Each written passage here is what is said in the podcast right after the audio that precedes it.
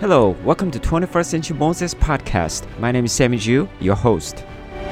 When do you feel joy? When do you feel honored? People normally feel joy when they have possession, when they have something in their pocket, when they have money, and when they have cars, and when they have house they want to live in. They feel joy. What about honor? People normally feel honored when they are successful, when they achieve their American American dreams, when they uh, become CEO, when they become su- supervisor, when they become something, someone that they wanted to become, they feel honored. What about the people of God? When do the people of God feel joy and honor? Now, we that's what we're going to look at in uh, book of Acts, chapter 5, verses 40 through 42. We've been going through the book of Acts. It's an amazing book telling us about the work of the Holy Spirit. When the Holy Spirit was poured out upon the people, they received the power. They became witness. They became the church. They became the body of Christ. The body of Christ devoted themselves to the Word of God, and also they loved one another, sharing what they have. So there is no one who had need. And also, uh, they were lifting up the name of Christ Jesus through worship. And every day, the number at the number was increasing increasing. The people of God increased. The kingdom of God grew. So that's what we see. However, in book of Acts chapter 5, the chapter that we're going to read today, study today, shows the first physical persecution why? Because there are people who are added to the kingdom of God each day, but there are also other people who did not like it. Really, especially religious leaders, Pharisees, and all the Jewish leaders did not like people coming to Jesus Christ. They were, in fact, very jealous uh, about it. When the apostles and the church was doing a wonderful miracle of God, they were doing exactly what Jesus was doing, even greater works. And then the religious leaders did not was not happy about it. So we can see the persecution persecution. However, we see that this uh, early church, the people of God, they had joy in the persecution. They were rejoicing about it and then they were they uh, were also rejoicing. They were felt honored about that as well. So we can see they put their joy and uh, honor in the persecution for the sake of Christ Jesus. And also they were joyful, they were honored to be saved, as we can see in Luke chapter 10, verse 20, when the people of people of God performing so many miracles, Jesus said, Do not rejoice over the miracles or success, ministry success that you have, but rejoice over that your name is written in the book of life. So they had a joy in salvation, they were honored in the persecution. So let's look at uh, Acts chapter 5, verses 40 through 42. They followed his advice, and after calling the apostles in, they flogged them and ordered them not to speak in the name of Jesus, and then released them. So they went on went on their way from the presence of the council, rejoicing that they had been considered worthy to suffer shame for his name. And every day in the temple and from house to house, they did not stop teaching and preaching the good news of Jesus as the Christ. Amen. Wow, this is a very powerful verse. As you can see in verse 40, they followed his, who are they? The religious leaders, right? Jewish people, they followed his advice.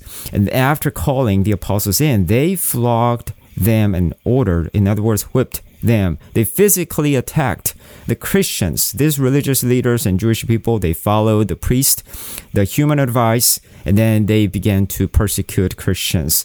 And then what? Why? Because they they told them not to speak in the name of Jesus because they wanted to na- they wanted to stop proclaim proclamation of the gospel, proclamation of Christ Jesus. However, verse 41, very powerful verse. So they went on their way who are they? These uh, apostles, uh, the um, the Christian leaders. They went their they went on their way from the presence of the council, religious council, rejoicing that they had been considered worthy to suffer shame for his name. We see the word rejoicing. They were filled joyful uh, because they had money or cars or success in their pocket. No, when they were persecuted, they were rejoicing.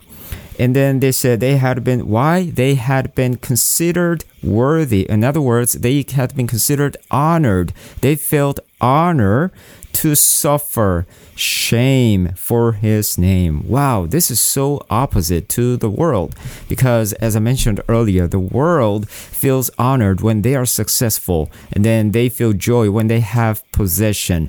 But these people, you know, they are rejoicing over their salvation because they are Christians, but also, you know, they are they feel honored when they're persecution when uh, when in the persecution not of possession but persecution for the name of Christ Jesus. They suffered what? They suffered shame.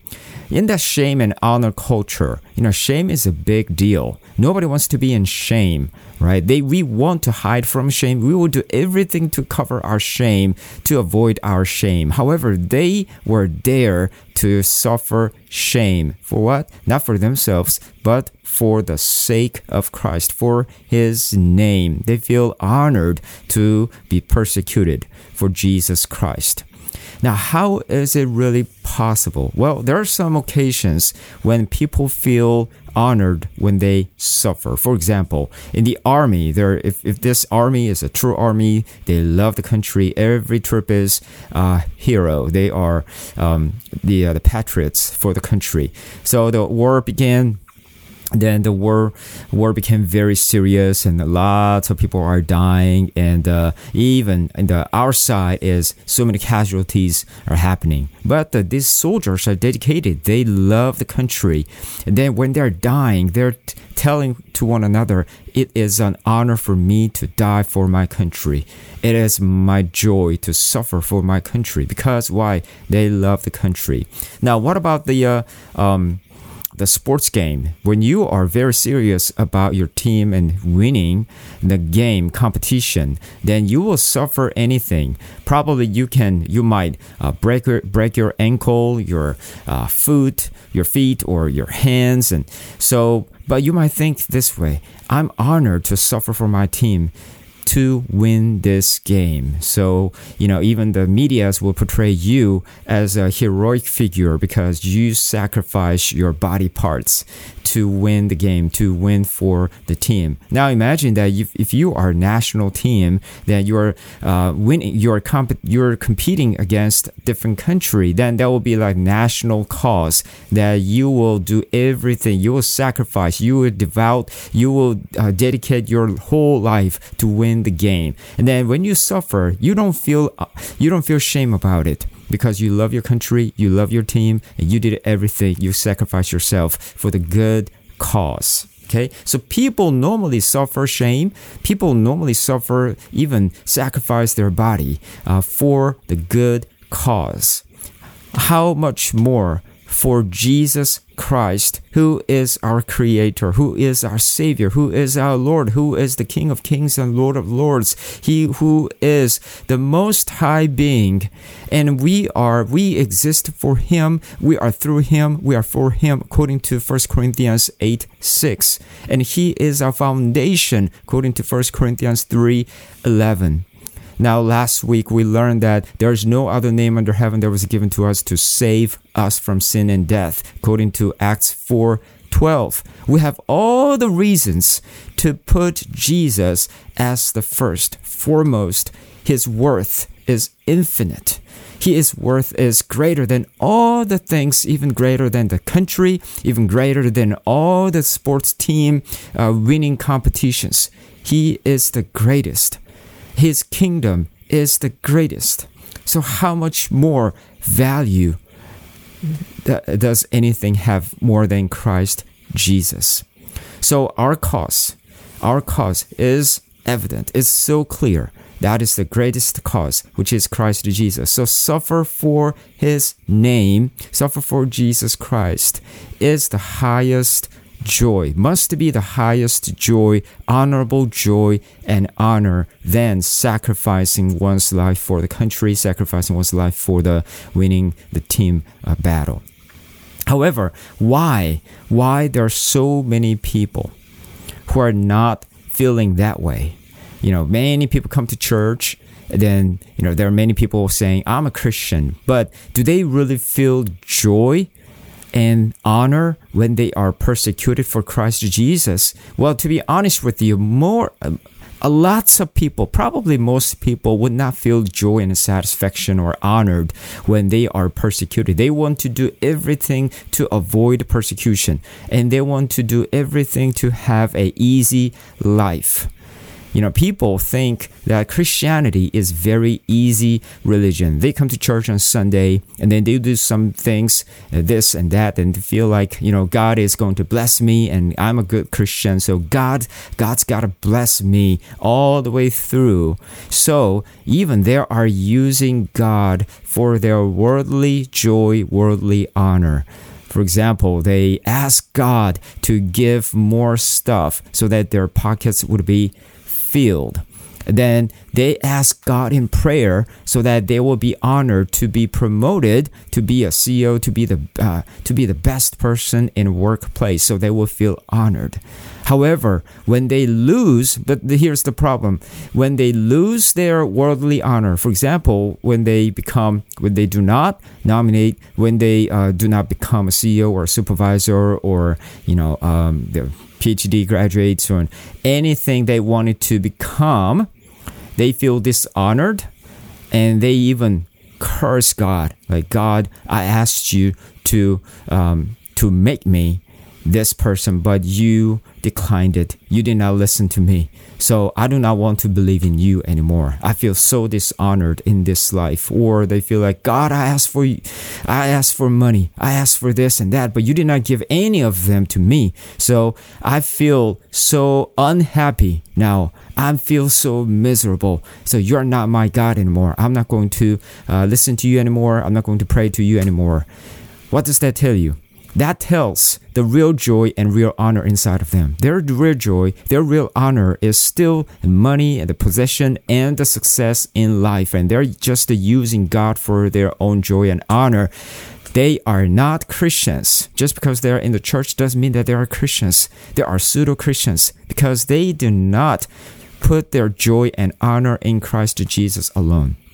But if you truly put your joy and honor in Christ Jesus alone, it doesn't matter whether you don't become the person you you want to become, whether you have things in your pocket or not, doesn't matter because you still have joy, you still have honor in God who does not change. God is still there whether you're sick or not. God is still there whether you have a plenty or not. God is still there when you are in a high position or not. God is still infinitely great. He is the greatest above all things. So if you put your joy in Christ Jesus, then your joy will never be shaken. And if you put honor in Christ Jesus alone, then your honor will never be shaken. And you will be willing, you will be willing to throw everything away for the sake of Christ Jesus because what you have in your pocket, your position, compa- it compares to Jesus Christ, they are nothing. So you will willingly, happily give them away for the sake of Christ Jesus. That's what Paul did. Paul was a very smart person. He was he had a high position. He had lots of things in his pocket, but he said, I consider all of this as rubbish compared to the worth of Christ Jesus. That's what the early Christians did. That's what the apostles did. As we can see, they felt joy, they felt honored to suffer shame for the Christ Jesus. Why? Because they could do that because Jesus was the infinite joy and honor to them. So everything else was nothing. So sacrifice sacrificing them was not real sacrifice. It was actually joy. Joy to them. So what should we do? To be like these apostles, to be like these early Christians, to be like Apostle Paul, to have joy and honor in Christ Jesus alone, then first we need to know the infinite value of Christ Jesus. Now, if you know the value of gold or silver or smartphone and all these things, what you're to do? You're to love them and you are going to protect everything everything to keep them, right? Likewise, if you know the infinite worth of Christ Jesus, you will want to know him more. You want to keep him all the way through because you love him the most. That is why we need to know the infinite value of Christ Jesus. You need to know who Jesus truly is. Jesus is God. Period. He is the Son of God. He is the Creator. He is the Savior of your soul, of your body. He is the only one who can save you from sin and death. You need to know Him, not as an information, but as the heart knowledge to know Him, to have a true relationship with Him. So when you know Him, then you can truly sacrifice for Him because Jesus first sacrificed himself for us. He took our sins, he took all our infirmities, he took all our weaknesses, and then he died in shame on the cross, all for the glory of God, all because of his love for us. Now, because he loves us, because he sacrificed for us, because he lives in us, likewise, we can willingly sacrifice what we have in our pocket, what we have, even our life, because of the infinite worth of Christ Jesus. So we will put our joy and we will put our honor in Him. So it will be even honorable for us to sacrifice for the sake of Christ Jesus, even our life, right? Even our loved ones, even our everything that we have we can sacrifice, we can give them all up to the Lord because He is worthy. And it is a great joy and honor for us to suffer shame for the name of Christ Jesus. So let's be like them. Let's know Him, and let's let's really um, be the true Christians, true born again believers who are willingly sacrificing their lives for Jesus, Jesus and his kingdom. Let's pray together. Heavenly Father, we thank you, we praise you for this uh, very challenging message that we need to know the infinite worth of Christ Jesus alone, and that we can truly sacrifice our lives for you because it is a great joy and honor for us to suffer shame uh, for your name because you suffered shame uh, for us, for your kingdom, for your glory. So, Father, I pray that you would give us the desire, the heart, of gold, heart of a pure heart, so that we will be truly like you, and then we will truly live as your sons and daughters for your kingdom, Lord. We thank you, praise you. In Jesus' holy name we prayed. Amen.